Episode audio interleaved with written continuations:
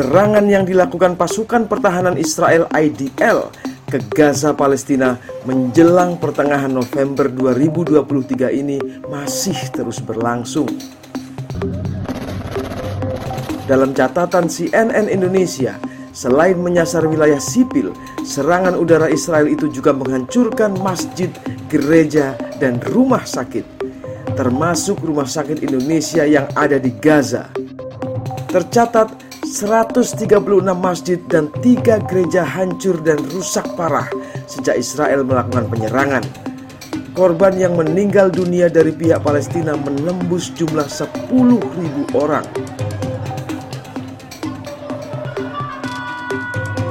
Sementara di belahan dunia yang lain, demonstrasi dan seruan penghentian perang terus berlangsung di berbagai negara. Tidak hanya kepada Israel, perwakilan negara-negara pendukung Israel pun tak luput dari sasaran demonstrasi. Begitu juga outlet-outlet produk yang disebut-sebut mendukung Israel juga menjadi sasaran boykot. Tapi mengapa serangan Israel terus berlangsung meskipun ada tekanan dari dunia internasional? Saya berbincang dengan Ahmad Ghazali, mantan diplomat senior yang malang melintang selama 30 tahun lebih di dunia diplomasi internasional. Pada prinsipnya, suatu kebijakan itu tentunya didasarkan pada kepentingan nasionalnya masing-masing itu dulu prinsipnya. Nah, jika ada uh, tutukan dari publik dari warga negara lain, itu juga mungkin bisa dijadikan, tapi tidak tidak tidak serta merta merubah kebijakan itu. Nah, mungkin dari publik dari negara lain bisa mempengaruhi negaranya sendiri, negaranya masing-masing, kemudian dari berbagai negara juga seperti itu, kemudian mungkin saja itu uh, bisa memberikan apa moral pressure sebetulnya ya bagi negara uh, tertentu itu. Dan kalau itu memang akhirnya menyangkut kepentingan nasionalnya, misalnya ada tekanan, tekanan politik, tekanan uh, ekonomi dan lain sebagainya, mungkin itu bisa berubah, tapi tidak serta merta um, merubah kebijakan itu sendiri.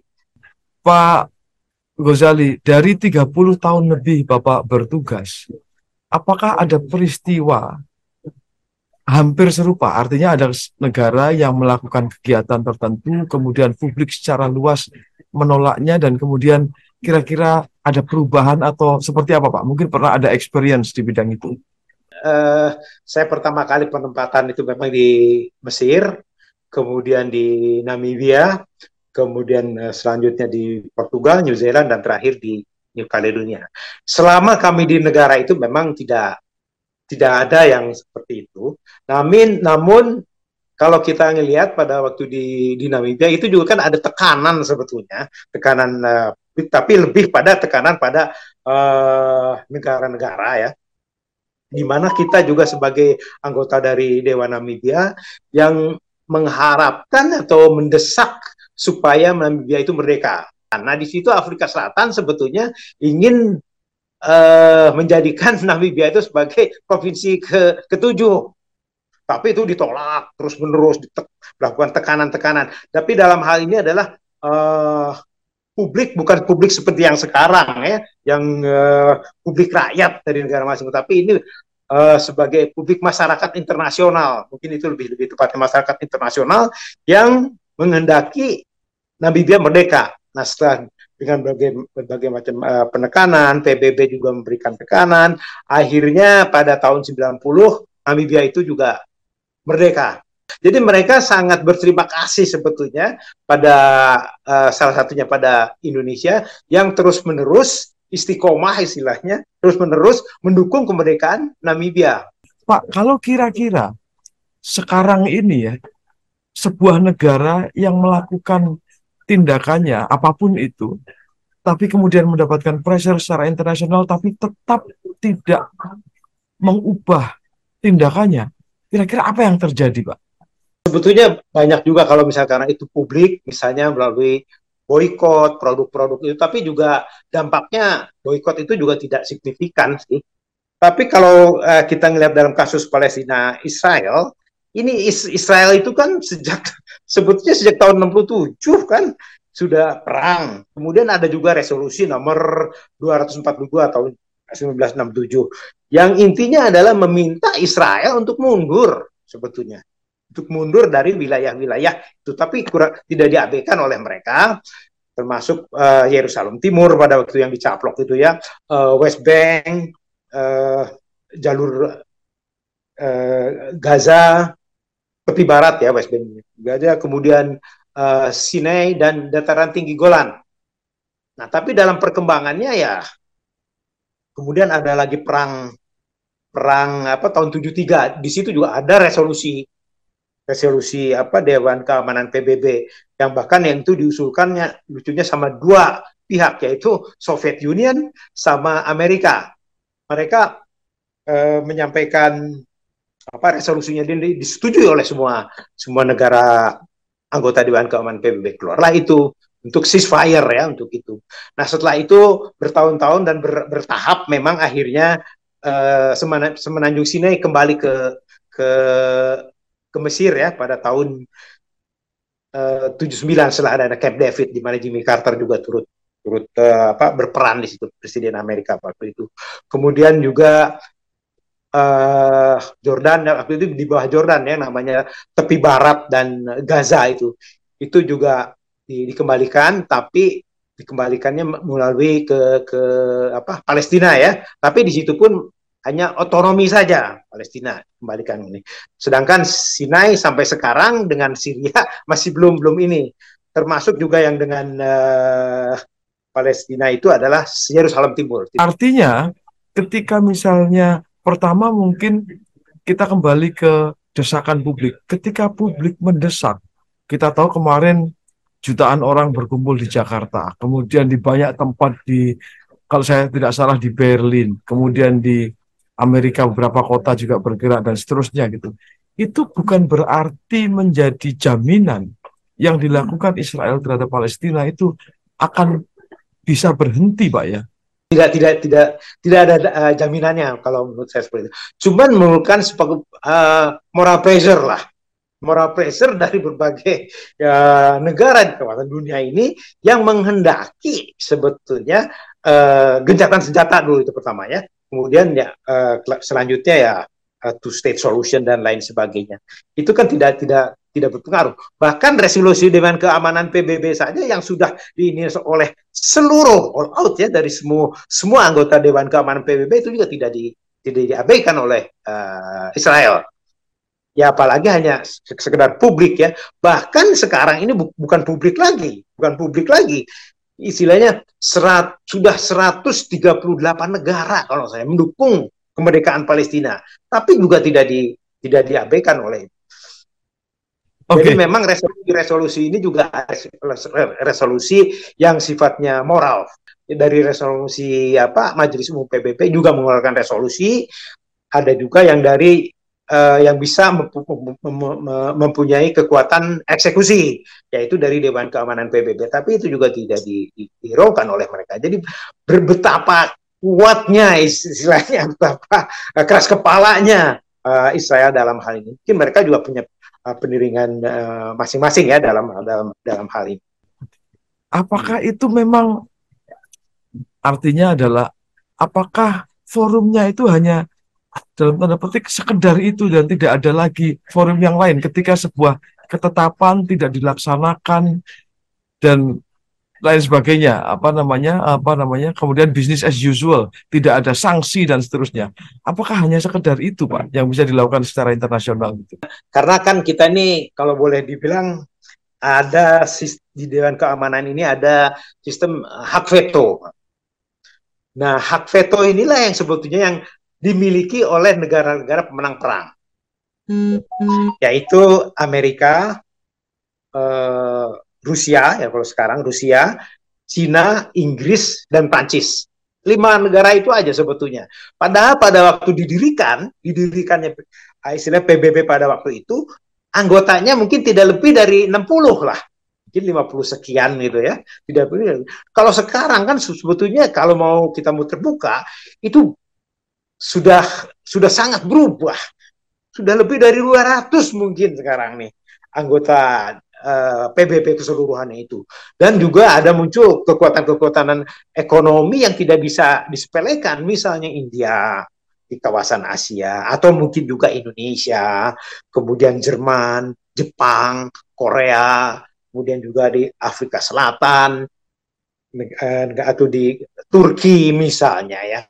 Itu kedua merupakan kekuatan-kekuatan ini. Cuman memang itu reformasi itu dari dulu memang kita inginkan misalnya, kita inginkan adanya reformasi masalah itu. Bahkan juga Jerman yang ini juga mendukung sebetulnya untuk melakukan reformasi. Cuman mungkin reformasi ini mungkin ada dua ya.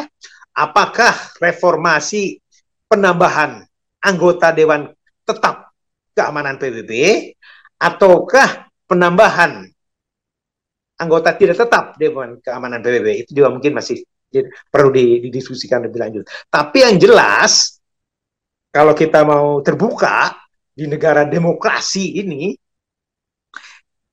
itu mencerminkan sistem Dewan Keamanan PBB ini tidak demokratis. Masa lima negara yang hanya bisa menentukan istilahnya uh, bisa menentukan adopsi dari ini tidak bisa diveto hak veto itu kan hak untuk mencegah dan membatalkan adopsi resolusi Dewan Keamanan PBB itu. Dan syarat-syaratnya yang jelas tuh dari kan kita anggota tidak tetapnya itu ada 10 nah syarat minimalnya itu lima orang eh, lima negara anggota tetap tidak tidak memveto itu. Kemudian plus ditambah empat orang lagi dari uh, negara anggota tidak tetap jadi sembilan.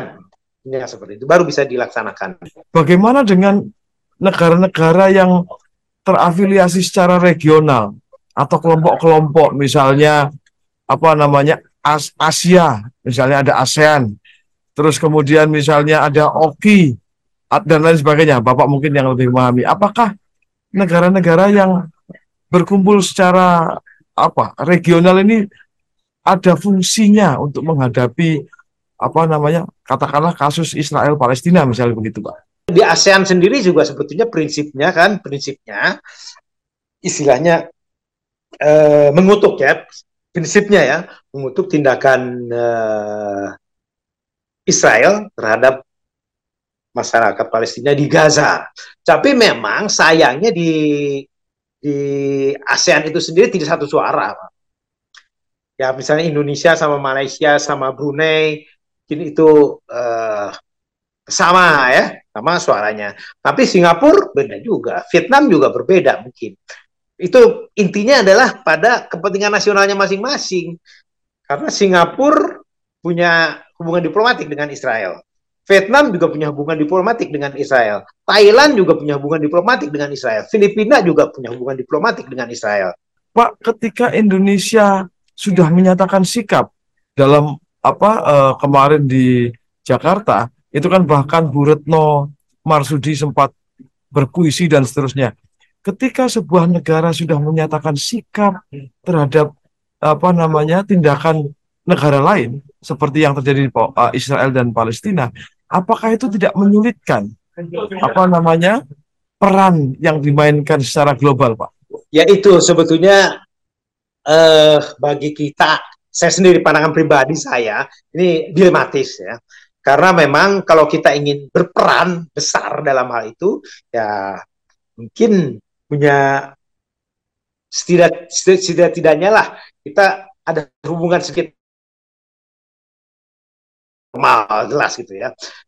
Tapi kan posisi kita jelas. Sekarang gini logikanya logikanya kalau kita misalnya punya hubungan diplomatik misalnya, ini hanya misalnya aja dengan Israel, ya kita bisa berundingkan mereka, ayo kita berdiri sama-sama itu itu wajar kan? Tapi kalau misalnya kita tidak punya hubungan diplomatik, kita ini solidar, ya jelas Israel sendiri juga tidak mau istilahnya dimediasi, dimediasi oleh Indonesia. Itu suatu hal yang yang istilahnya uh, fakta ya, fakta yang tidak bisa diapa-apakan itu. Serangan semacam ini dikhawatirkan memunculkan balasan balasan yang paling tidak diinginkan di seluruh dunia adalah aksi terorisme. Menurut Pak Gozali, apakah kekhawatiran itu beralasan? Sebetulnya yang sangat tidak kita harapkan di mana pun sebetulnya. Karena uh, tindakan teroris itu sebetulnya di mana-mana juga dilarang itu kan dilarang di mana-mana juga dilarang itu tidak tidak boleh lah sebetulnya perempuan teroris selalu harus melalui yang bag, bagus itu melakukan jalan damai jalan damai jalan damai. Itu yang selalu harus kita upayakan. Yang memang seperti misalnya kita kita kita kita takutkan kan misalnya bom bom bunuh diri seperti itu kan ya. Kita kita tentunya semuanya juga kita kita takutkan terkait dengan masalah terorisme seperti itu. Tapi mungkin juga bagi mereka bagi mereka yang melakukan seperti itu mungkin dianggapnya sebagai jihad mungkin dianggap sebagai jihad untuk memperdekakan Palestina cara apa lagi yang bisa harus kita lakukan itu juga mungkin harus di, uh, dimengerti cuman pandangan saya pribadi sebetulnya dalam hal ini istilahnya bunuh diri aja kan di kita itu masuk neraka ibaratnya. Apalagi kalau bunuh diri dan bunuh orang lain ya kan. Dosen Hubungan Internasional Universitas Islam Negeri Jakarta Ahmad Al-Fajri mengungkapkan masih ada beberapa hal yang bisa dilakukan pemerintah Indonesia untuk menghentikan serangan Israel ke Palestina. Dalam politik internasional kita mengenal ada yang namanya prinsip anarki. Anarki itu adalah tidak adanya otoritas yang lebih tinggi daripada negara, sehingga negara itu adalah entitas yang paling berdaulat di dunia. Jadi tidak ada otoritas yang bisa memerintah negara untuk menghentikan, melakukan, melakukan sesuatu atau tidak. Tidak ada yang bisa memerintah sebuah negara karena semua levelnya setara. Itu yang disebut dengan anarki. Jadi meskipun misalnya ada negara A mendesak negara B untuk menghentikan sesuatu dalam konteks ini misalnya perang, yaitu bukan perintah. Nah, itu cuma anjuran dan sebuah negara tidak punya kewajiban untuk menaati itu itu dalam prinsip anarki karena tidak ada otoritas yang lebih tinggi daripada negara sehingga negara itu ya independen satu sama lain. PBB itu tidak dianggap sebagai otoritas yang lebih tinggi daripada negara. Lalu apa fungsinya, Mas? Ya PBB hanya menjadi wadah untuk negara-negara tadi untuk memperjuangkan apa yang menjadi kepentingan-kepentingan mereka baik itu politik, ekonomi, kemanusiaan dan yang lain-lain. Tapi itu bukan otoritas yang lebih tinggi daripada negara. Masyarakat melakukan demonstrasi, mendesak hampir di seluruh dunia. Sia-sia dong. Dalam kajian HI kita mengenal bahwa kebijakan luar negeri sebuah negara itu biasanya dipengaruhi oleh banyak faktor ada yang disebut dengan faktor eksternal yang ada di luar sana baik itu desakan dari negara lain dan sebagainya ada juga namanya faktor internal hmm. Faktor yang datang dari negara itu. Nah dua jenis faktor ini biasanya mampu mempengaruhi uh, kebijakan luar negeri sebuah negara. Nah apa yang kita lihat saat ini menurut saya adalah salah satu cara yang bagus untuk mendesak negara-negara di masing-masing masyarakat yang melakukan demonstrasi tadi untuk mendesak pemerintahnya melakukan sesuatu. Paling tidak untuk mendesak atau untuk uh, uh, mengupayakan uh, peaceful resolution dan sebagainya. Jadi itu bukan yang sia-sia, itu juga merupakan bagian uh, atau cara yang bisa dilakukan untuk mendesak negara masing-masing melakukan sesuatu. Dalam hal ini kan kita masyarakat kita mendesak Indonesia, kebetulan Indonesia kan prinsipnya hmm. posisinya sama dengan masyarakat. Hmm. Tapi bagaimana dengan di Amerika Serikat? Bagaimana dengan di Inggris di mana pendapat dari publiknya hmm. berbeda dengan pendapat pemerintahnya. Jadi publiknya bilang hentikan, pemerintahnya lanjutkan. Nah dalam ini demonstrasi-demonstrasi itu sebetulnya penting untuk mendesak uh, pemerintahnya untuk merubah kebijakan yang memang kalau pemerintahan itu biasanya kebijakan dibuat berdasarkan prinsip national interest, apa hmm. kepentingan negaranya. Hmm. Nah, sementara kan masyarakat tidak punya itu ya, hmm. sehingga uh, sering terjadi kepentingan negara itu berbeda dengan aspirasi masyarakat. Tapi serangan Israel kepada Palestina terus berlangsung. Kira-kira ada cara lain nggak untuk menghentikan serangan itu? Kalau sebelumnya kita melakukan upaya diplomasi itu parsial, sendiri-sendiri sendiri, maka seharusnya saat ini upaya diplomasi harus dilakukan secara kolektif. Misalnya ya, Indonesia mengutuk negara uh, uh, Yaman sekarang ikut perang ya, Houthi ikut perang, uh, negara mana mengutuk juga, tapi kan itu tindakan-tindakan individual bukan tindakan yang secara kolektif dilakukan oleh uh, komunitas Arab atau komunitas Islam atau negara-negara Muslim ASEAN, misalnya gitu. ASEAN. Jadi belum ada tindakan yang dilakukan secara kolektif oleh organisasi internasional kawasan-kawasan seperti OKI, ASEAN dan sebagainya. Baru yang yang ada adalah tindakan individual negaranya. Nah menurut saya karena ini eh, kejahatan yang jauh lebih besar maka responnya harus lebih besar. Men- eh, me- me- melibatkan aktor-aktor yang lebih kuat lagi. Ya Indonesia sudah kuat tapi akan lebih kuat lagi kalau ASEAN. Ya Eh, Saudi Arabia sudah kuat tapi lebih kuat lagi kalau Liga Arab misalnya. Liga Arab, oke. Ah, Liga Arab sudah kuat tapi lebih kuat lagi misalnya kalau OKI yang yang anggotanya jauh lebih banyak dibandingkan dengan Liga Arab. Ini serangan sudah sejak 7 Oktober sampai sekarang kerusakan begitu rupa di Gaza. Nah, ada nggak sih waktu-waktu tertentu yang eh ini kalau kita nggak segera melakukan ini akan parah nih. momen ini momen ini betul-betul digunakan oleh Israel untuk menghilangkan Hamas sampai eh, sampai akar-akarnya kira-kira begitu ya. Eh, saya dengar gitu ada pernyataan dari menteri mantan menteri luar negeri Amerika Serikat Hillary Clinton bilang bahwa kalau ada usulan gencatan senjata itu artinya kita memberikan waktu kepada Hamas untuk berkumpul untuk eh, mengumpulkan tenaga baru Iya, iya, iya, eh, iya, iya. senjata baru untuk menyerang lagi berikutnya.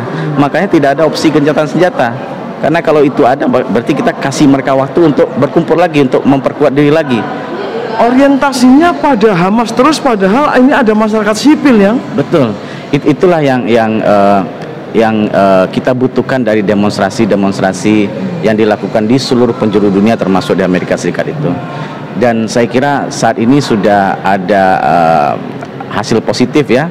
Sudah ada banyak testimoni, banyak eh, gerakan-gerakan yang yang dulu mereka mungkin acuh terhadap isu ini atau bahkan dulu mungkin du- mendukung Israel sekarang sudah berubah menjadi mendukung Palestina dan eh, menurut saya itu upaya di level grassroots yang penting. Nah di level government eh, juga harus ada upaya baru yang dilakukan oleh negara-negara besar termasuk Indonesia. Selama ini Indonesia hanya eh, eh, mengutuk misalnya Israel tapi eh, tidak melakukan upaya-upaya lainnya misalnya pertama ya Eh, kita ingin Israel berhenti, tapi kita juga harus berikan eh, jaminan kepada Israel kenapa dia harus berhenti. Misalnya, oke kamu berhenti, tapi saya Anda harus berhenti dengan jaminan saya bisa ngomong ke Palestina juga untuk berhenti, atau ngomong ke Hamas juga untuk berhenti. Jadi Anda nggak nggak usah khawatir, Anda tidak akan diserang misalnya. Jadi ada jaminan. Yang kedua, Indonesia juga belum melakukan pendekatan intensif kepada negara-negara yang selama ini melindungi Israel, seperti Amerika Serikat terutama. Eh, Kenapa Israel begitu berani? Karena dia tahu bahwa dia didukung oleh negara-negara besar. Eh, Sehingga untuk membuat Israel itu berhenti, salah satu cara efektif adalah ya mendesak negara-negara besar tadi untuk eh, berhenti mendukung Israel. tapi bisakah berkomunikasi dengan Israel sementara kita tidak punya hubungan diplomatik? Makanya yang harus kita lakukan adalah mendekati negara-negara yang menjadi backingnya, seperti Amerika Serikat, Inggris dan negara-negara Eropa. Karena kalau kalau negara-negara tadi sudah menurunkan eh, apa dukungannya itu akan menjadi eh, kekhawatiran bagi Israel. Memang ada kendala kita untuk berdialog dengan Israel. Kita belum mengakui Israel eh, kita, karena kita lebih mengakui Palestina. Makanya opsi eh, termungkin yang bisa kita lakukan adalah mendekati negara-negara aliansi yang kita punya hubungan baik dengan mereka, yang mereka menganggap kita sebagai aktor yang setara.